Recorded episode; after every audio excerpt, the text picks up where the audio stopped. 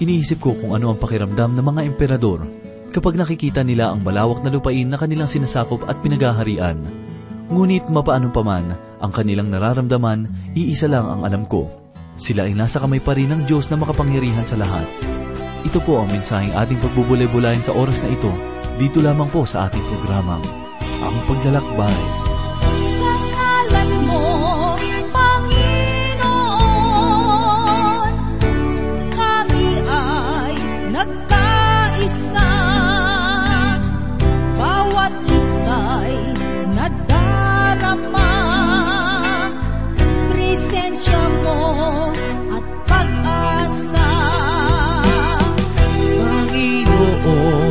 Salamat sa iyo sa pag-ibig na alay mo.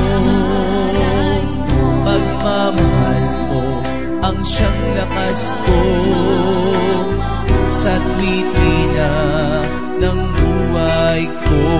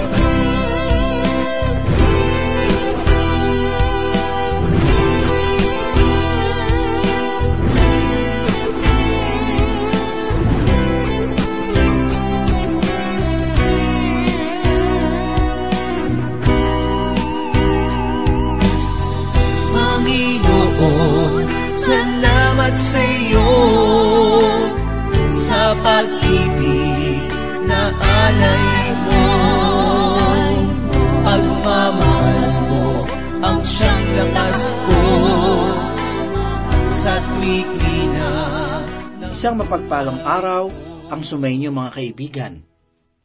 Ako po si Pastor Dan Abangco na, muli ay nagaanyaya sa inyo upang samahan ako na ating saliksikin at pag-aralan ang mga salita ng Diyos. Magpatuloy po tayo sa pag-aaral ng aklat ni Propeta Daniel. Ipagpapatuloy po natin ngayon ang pagbubulay sa ikaapat na kabanata. Basahin po natin ang ipinahayag ni Propeta Daniel mula sa ikadalawampu tatlo at ikadalawampu at apat na talata. At yamang nakita ng hari ang isang bantay at isang banal na bumababa mula sa langit. At nagsasabi, Ibuwal ninyo ang punong kahoy at iyong wasakin. Ngunit itira ninyo ang tuod ng mga ugat nito sa lupa na gapos ng bakal na tanso. Sa sariwang damo sa parang, bayaang mabasa siya ng hamog ng langit, at makasama siya ng mga hayop sa parang, hanggang sa ang pitong panahon ay lumipas sa kanya. Ito ang kahulugan, o hari, at ito ay utos ng kataas-taasan na sumapit sa aking Panginoong Hari. Si Nebuchadnezzar na sagisag ng isang puno ay dapat na maibuwal subalit hindi naman lubusang itatakwil. Sa loob ng pitong taon ay mamumuhay si Haring Nebuchadnezzar. Mamumuhay kasama ang katulad ng mga hayop sa parang ni hindi niya makikilala kung sino siya. Dumako naman po tayo sa ikadalawamput lima at ikadalawamput anim na talata. Ipinahayag ni Propeta Daniel, Ikaw ay palalayasin mula sa mga tao, at ang iyong tahanan ay kasama ng mga hayop sa parang. Ikaw ay pakakainin ng damo na gaya ng mga baka, at mababasa ka ng hamog ng langit. Pitong panahon ang lilipas sa iyo hanggang sa iyong malaman na ang kataas-taasan ay namumuno sa kaharian ng mga tao. At ibinibigay ito sa sinumang maibigan niya. Kung paanong iniutos na iwan ang tuod ang mga ugat ng kahoy, ang iyong kaharian ay magiging tiyak para sa iyo mula sa panahon na iyong malaman na ang langit ang namumuno. Malinaw na ipinaliwanag ni Propeta Daniel kung bakit ang panaginip na ito ay ibinigay kay Haring Nebukadnesar at kung bakit niya ito dapat nadanasin. Si Nebukadnesar ay naging mapagmataas at ang katayugan nito ay ating nakita ng kanyang ipagawa ang malaking rebulto at sapilitang pasambahin at payukurin ang lahat ng mga tao. Tunay na siya ay puno ng pagmamataas at ngayon siya ay ibababa ng Diyos. Siya ay aalisin sa kanyang palasyo at ilalagay doon sa parang kung saan ay makasama niya na mamuhay ang mga hayop at makakalimutan niya ang kanyang katauhan. Gayunman aalisin ng Diyos si Nebuchadnezzar sa kanyang kabaliwan. Isang pagpapatunay na si Haring Nebuchadnezzar ay dumanas ng sakit na histerya, sapagkat ang mga palatandaan ng sakit na ito ay makikita sa kanyang katauhan.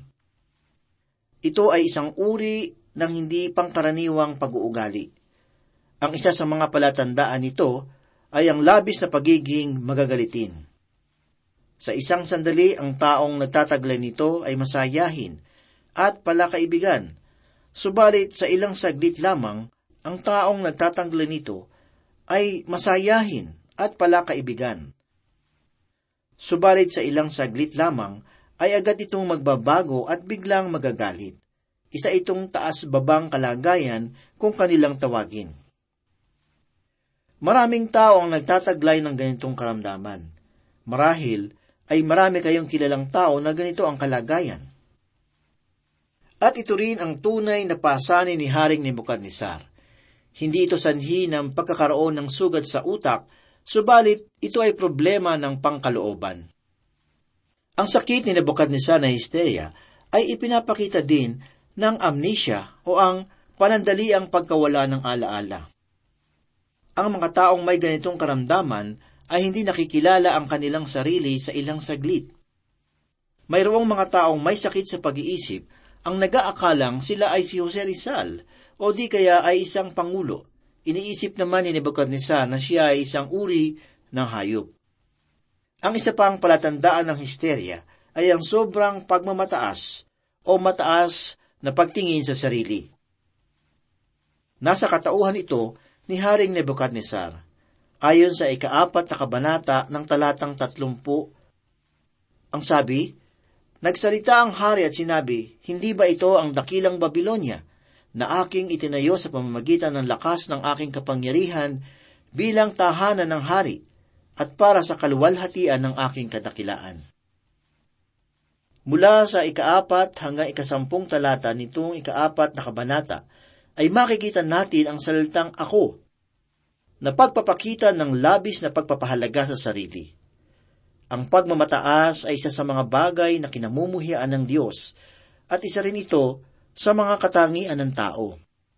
Sinabi ni Caesar Augustus, natagpuan ko itong luwad at iniwang ko itong dayami. Tunay na kanyang sinabi na ito ay kanyang winasak. Isa pang Caesar ang nagsabi, natagpuan ko ang Roma na isang kahoy at iniwang ko itong isang marmol.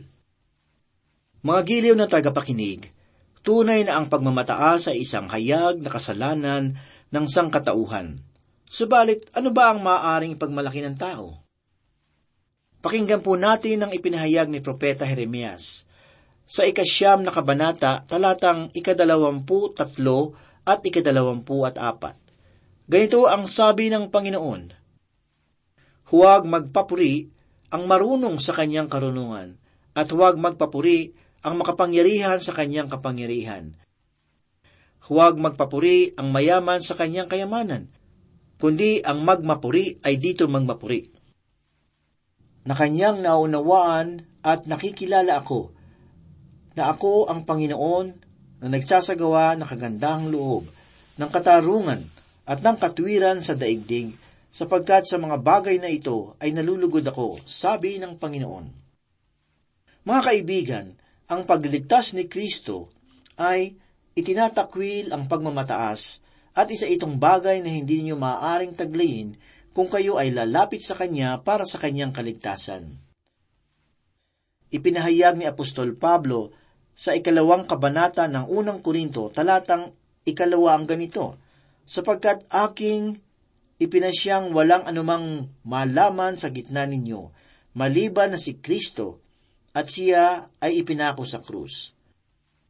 Ipinahayag din ni Apostol Pablo sa ikaapat na kabanata ng unang Korinto, talatang pito, sapagkat sino ang nakakakita ng kaibahan mo? At ano ang nasa iyo na hindi mo tinanggap? At kung tinanggap mo, bakit mo ipinagmamalaki na parang hindi mo tinanggap? At sa huli ay kanyang ipinahayag sa ikasampung kabanata ng ikalawang Korinto talata labing pito ang ganito, Ngunit siyang nagmamalaki ay magmalaki sa Panginoon. Tunay na ang pagmamataas o kapalaluan ay ang una sa talaan ng mga bagay na kinamumuhian ng Diyos. Alamin po natin ang pahayag ni Haring Solomon ukol sa bagay na ito sa ika-anim na kabanata ng Kawikaan mula ikalabing anim hanggang ikalabing siyam na talata. Ang Panginoon ay namumuhi sa anim na bagay. Oo, pito. Ang sa kanya ay kasuklam-suklam mga palalong mata, sinungaling na dila, at mga kamay na nagbububo ng dugo na walang sala. Pusong kumakatha ng masasamang plano. Mga paa sa kasamaan ay nagmamadali sa pagtakbo. Bulaang saksi na nagsasalita ng kasinungalingan at ang naghahasik ng magkakapatid ng kaguluhan. Ang ating Panginoon ang nagpakita ng dakilang halimbawa ng pagpapakumbaba. Ayon kay Apostol Pablo sa ikalawang kabanata ng Pilipo sa ikawalong talata, at palibhasa ay natagpuan sa anyo ng tao, siya ay nagpakababa sa kanyang sarili at naging masunurin hanggang sa kamatayan, maging sa kamatayan man sa krus. Tumako naman po tayo sa ikadalawamput pitong talata. Ipinahayag ni Propeta Daniel ang ganito, Kaya't o hari, Tanggapin mo nawa ang aking payo. Putulin mo na ang iyong mga kasalanan sa pamamagitan ng paggawa ng katwiran at ang iyong mga kasamaan sa pamamagitan ng pagpapakita ng kaawaan sa naaapi upang humaba pa ang iyong kasaganaan. Ito si Haring Nebuchadnezzar ay nababagabag sa kanyang sariling puso. Tunay na siya ay walang kapayapaan. Siya ang nagdala sa kapayapaan sa daigdig at walang maaaring bumatikos sa kanyang katungkulan sa kanilang panahon. Subalit siya ay patuloy na namumuhay sa kasalanan. Sinabi ni Propeta Daniel kay Haring Nebuchadnezzar na kailangan niyang magsisi sa kanyang mga kasalanan at layuan na ang mga ito. Kailangan niyang lumapit sa Panginoon at lumakad sa isang buhay na may katwiran. Pinagpayuhan siya ni Daniel na magsisi upang hindi matuloy ang paparating na paghatol. Mayroong pa ring pag-asa ng pagliligtas. Maaaring tanggapin ni Haring Nebuchadnezzar ang kapayapaan at kapanatagan na mula sa Diyos. Sa aking pananaw, ay ito na ang huling babala ng Diyos kay Haring Nebuchadnezzar. Ang mga di pangkaraniwang kalagayan at isipan at damdamin na ating nakikita ngayon ay bunga ng mga problemang espiritual. Hindi ko naman sinasabing lahat. Sa aking pagkakaunawa ay mayroong saligan sa bawat problema. Gayunman, ang karamihan sa mga nakababagabag na kalagayan na ating nakikita sa buhay ng mga tao ngayon ay nakaugat sa espiritual nitong kalagayan. Maaari silang magkaroon ng kapayapaan kung sila lamang ay lalapit kay Kristo. Pakinggan naman po natin ang ipinahayag ni Propeta Daniel mula sa ikadalawamputwalo hanggang ikadalawampung talata. Lahat ng ito ay nangyari sa Haring Nebukadnesar. Sa katapusan ng labing dalawang buwan, siya ay lumakad sa bubungan ng palasyo ng hari ng Babylonia. Nagsalita ang hari at sinabi, Hindi ba ito ang dakilang Babylonia na aking kapangyarihan bilang tahanan ng hari at para sa kaluwalhatian ng aking kadakilaan. Mga kaibigan, si Haring Nebuchadnezzar ay hindi nakinig sa mga payo ni Propeta Daniel. Lumipas ang isang taon ng biyaya bago dumating ang paghatol. Di ba't napakamatiisin ng Diyos? Subalit ang kanyang kabutihan at pagpapakahirap ay hindi naunawaan ng masama. Ganito ang ipinahayag ni Haring Solomon sa ikawalong kabanata ng Mangaral sa ikalabing isang talata. Sapagkat ang hatol laban sa masamang gawa ay hindi agad isinasagawa, kaya't ang puso ng mga tao ay lubos na nakatuon sa paggawa ng kasamaan. Sa panahong ito ay nasa kasulukuyang pagpapahinga ang hari. Kanyang pinagmamasdan ang dakila niyang kaharian, kung saan ay sinasabi sa kanya ng Diyos na ito ay ibinigay niya sa kanya. Subalit sa kabila noon ay patuloy pa rin na sinasabi ni Haring Nebuchadnezzar, hindi ba ito ang dakilang Babylonia na aking kapangyarihan bilang tahanan ng hari at para sa kaluwalhatian ng aking kadakilaan? Maraming tao sa kasaysayan ang nagtangkang magtatag ng kanilang mga munting kaharian at pagkatapos ay kanila itong pagmamasdan ng may pagmamataas. Ang bahaging ito ng banal na kasulatan ay tunay na nangusap sa akin isang araw. At aking naunawaan na ako ay hindi nagtatayo ng isang kaharian at hindi iyon ang kalooban ng Diyos sa akin. Ang aking tunay na ministeryo ay ang pagbubuo ng buhay ng mga tao at hindi ang pagtatatag ng isang imperyo. Kaya't aking ipinahayag sa mga kabataang mangaral na simulan ninyong buuin ang buhay ng mga tao at sa aking pananaw ay ibibigay sa inyo ng Panginoon kung anuman ang inyong nais. Ganito naman po ang ipinahayag ni Propeta Daniel sa ikatatlumpu at isa hanggang ikatatlumpu tatlong talata. Samantalang ang mga salita ay nasa bibig pa ng hari, may isang tinig na nanggaling sa langit.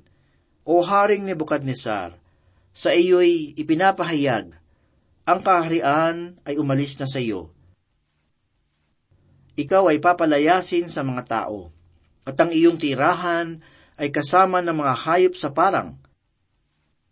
Ikaw ay pakakainin ng damo na gaya ng mga baka, at pitong panahon ang daraan sa iyo, hanggang sa iyong kilalanin na ang kataas-taasan ay namumuno sa kaharian ng mga tao.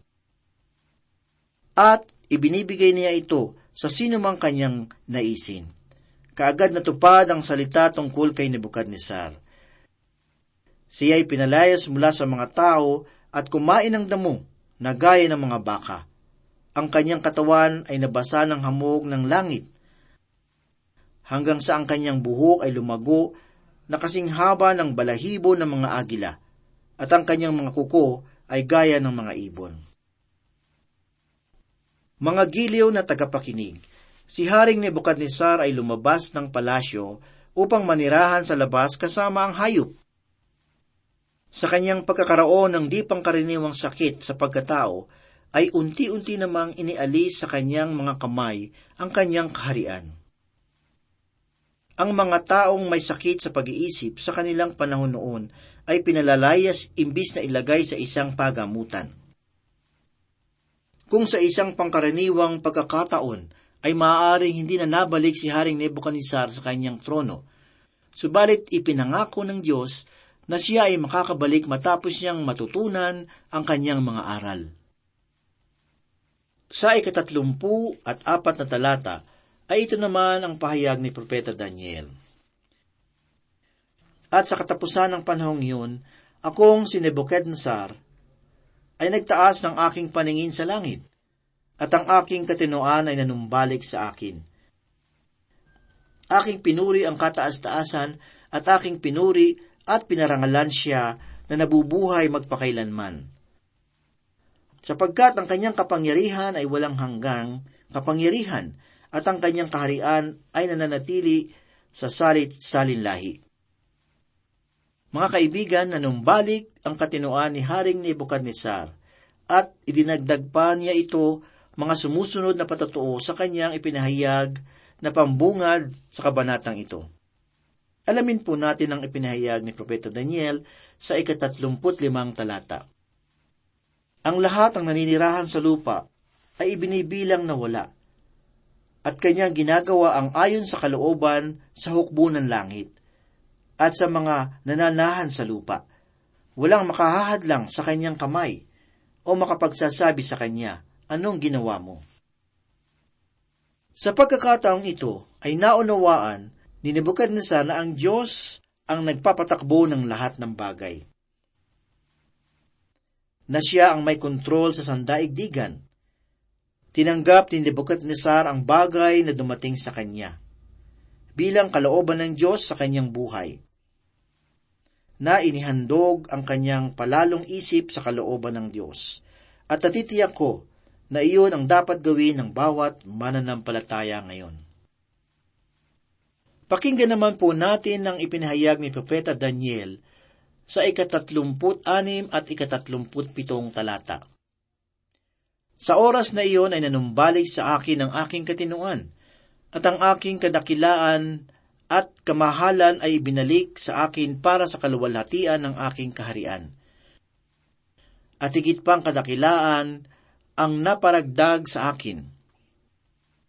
Ngayon akong si Nebuchadnezzar ay nagpupuri at nagbubunyi at nagpaparangal sa hari ng langit, sapagkat ang lahat niyang gawa ay katotohanan, at ang kanyang mga pamamaraan ay makatarungan at kaya niyang ibaba ang mga lumalakad na may kapalaluan. Nanumbalik ang katinuan ni Haring Nebukadnesar. Ang kanyang katungkulan bilang hari ay naibalik at ang kanyang mga tauhan ay muli siyang napaligiran. Hindi nalagay sa panganib ang kaharian sa matagal niyang pagkawala. At nadagdagan pa ang kanyang kadakilaan sapagkat nagkaroon na siya ng kaalaman sa tunay at buhay na Diyos. Kaibigan, ang tunay na pagkakataon ay matatagpuan sa oras na ipinagkakaloob sa iyo ng Diyos sa mga sandaling ito upang ikaw ay makapagsisi. Hinihiling ko na huwag mong sayangin ang sandaling ito sapagkat darating ang oras at ito ay magwawakas at ang iyong pagsisisi ay huli na.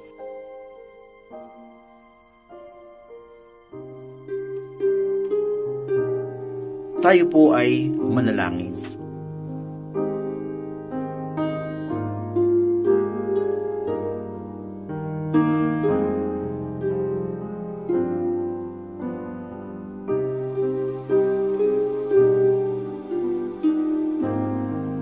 Dakila at mapagpala naming Diyos, kami po muli ay nagpapasalamat sa inyong kabutihan Salamat sa iyong mga salita na aming napagbulay-bulayan. Sa mga sandaling ito, loobin mo nawa na matatak sa aming mga puso at aming maisabuhay ang iyong kalooban. Pagpalain mo, O Diyos, ang aming mga tagapakinig, batid mo po ang kanilang mga pangailangan, ang kanilang mga pinagdadaanan, ang mga pagsubok sa kanilang buhay, at ang samot-saring tukso sa kanilang buhay. Tulungan mo po na maging matatag ang kanilang pananampalataya upang sila ay maging matagumpay. Salamat o Diyos at loobin mong sila ay muling makasubaybay sa muling pag-aaral ng banal mong aklat. Salamat muli o Diyos sa pagkakataong ito. Ang iyong mga salita ay ginto sa amin, Panginoon sapagkat natutunan namin, Panginoon, na kami po ay dapat maging mapagpakumbaba, sapagkat ang marunong magpakumbaba ay iyong itinataas. Salamat, Panginoon. Ipakita mo sa amin, Panginoon, kung kami po ay nagiging mayabang, kung kami po ay nagiging mapagmataas, sana kami po ay magsisi kung ganito ang aming kalagayan. Tulungan mo kami na ibaba ang aming mga sarili sa tamang kalalagyan. Marami pong salamat, Panginoon. Ito po ang among samot dalangin sa pangalan ni Jesus. Amen. Ang ganda ng mga pangako mo, Ama. Hindi na ako mangangamba. Pag-igihin ko lang ang aking mga paggawa.